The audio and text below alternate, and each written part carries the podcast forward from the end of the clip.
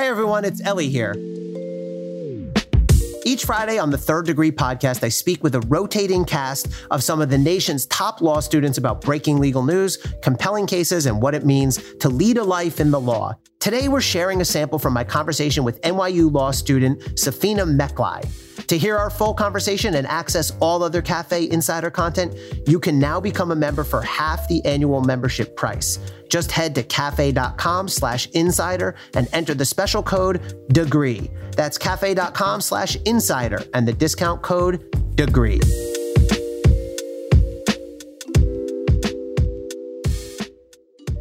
What was it like for you actually the moment that you learned there was a verdict and how you took in that verdict? You know, it was weird because it it was a moment in which I really missed being on campus. It's been a year obviously of remote learning and it was one of the moments where I really missed the absence of being surrounded by my community and my friends.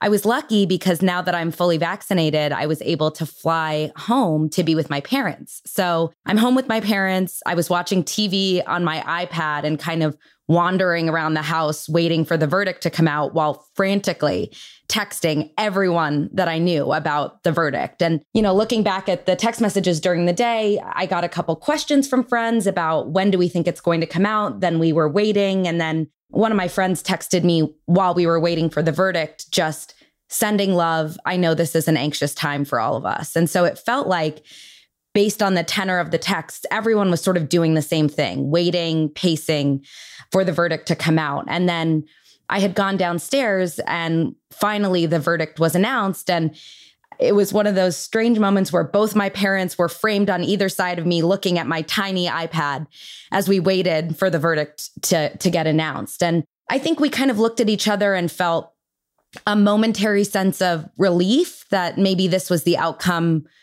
we wanted. And we saw the images of the crowd celebrating, and there was kind of a a feeling of relief for for the folks that were feeling release and at the same time a complicated feeling wondering what would really be the impact of a verdict like this and i know people are talking about it in terms of accountability and maybe being hopeful for that and at the same time wondering about the broader implications uh, for justice, especially when at the same time we had learned about another police killing of a young girl, uh, Ma'Khia Bryant. I think that there was just complicated feelings about whether this one verdict would mean more than just one indictment of one officer. I think the reaction that you had was really a very common one in, in a couple of respects. First of all, the moment that I learned there was a verdict, my heart leaped and it reminded me of the days when I was a prosecutor and waiting on that same notice. They have a verdict. You get that burst of adrenaline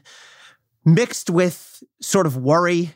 And I think it brought me back certainly to, to the days of actually receiving verdicts, which operates much like what you saw on TV. The only difference is when I used to do it, the jury would actually say guilty or not guilty. The judge would say, How do you find? There were a few judges who would read it themselves, like Judge Cahill did, which is sort of less cinematic, less dramatic. I wonder if he did that on purpose or it's just the way he's always done it. But you talk about the feeling, two things that I think are really apt the feeling of relief. And I don't think that's a sense of anyone rooting for anything. I thought the prosecution had proved its case beyond a reasonable doubt. And I thought a conviction was the just outcome there.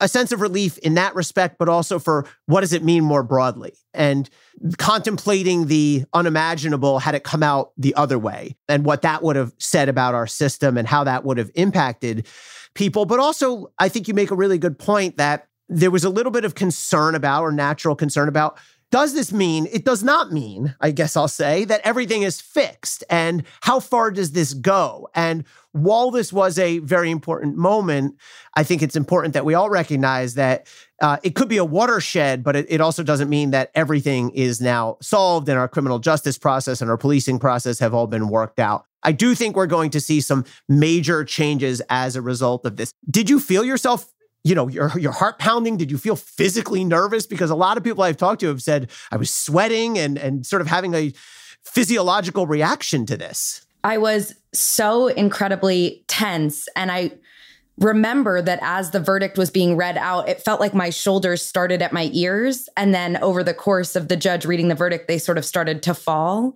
But the thing that was so strange also was the camera stayed on Derek Chauvin's face. And it was really a weird experience. I felt like a momentary relaxing, but then a retensing because I think no matter what, it's hard to watch someone process that they'll be going to jail. And the fact that, you know, it doesn't actually solve what occurred. So I think that was also hard to watch at the same time. Even as I was having this physical de stress, it was also a re stress as I.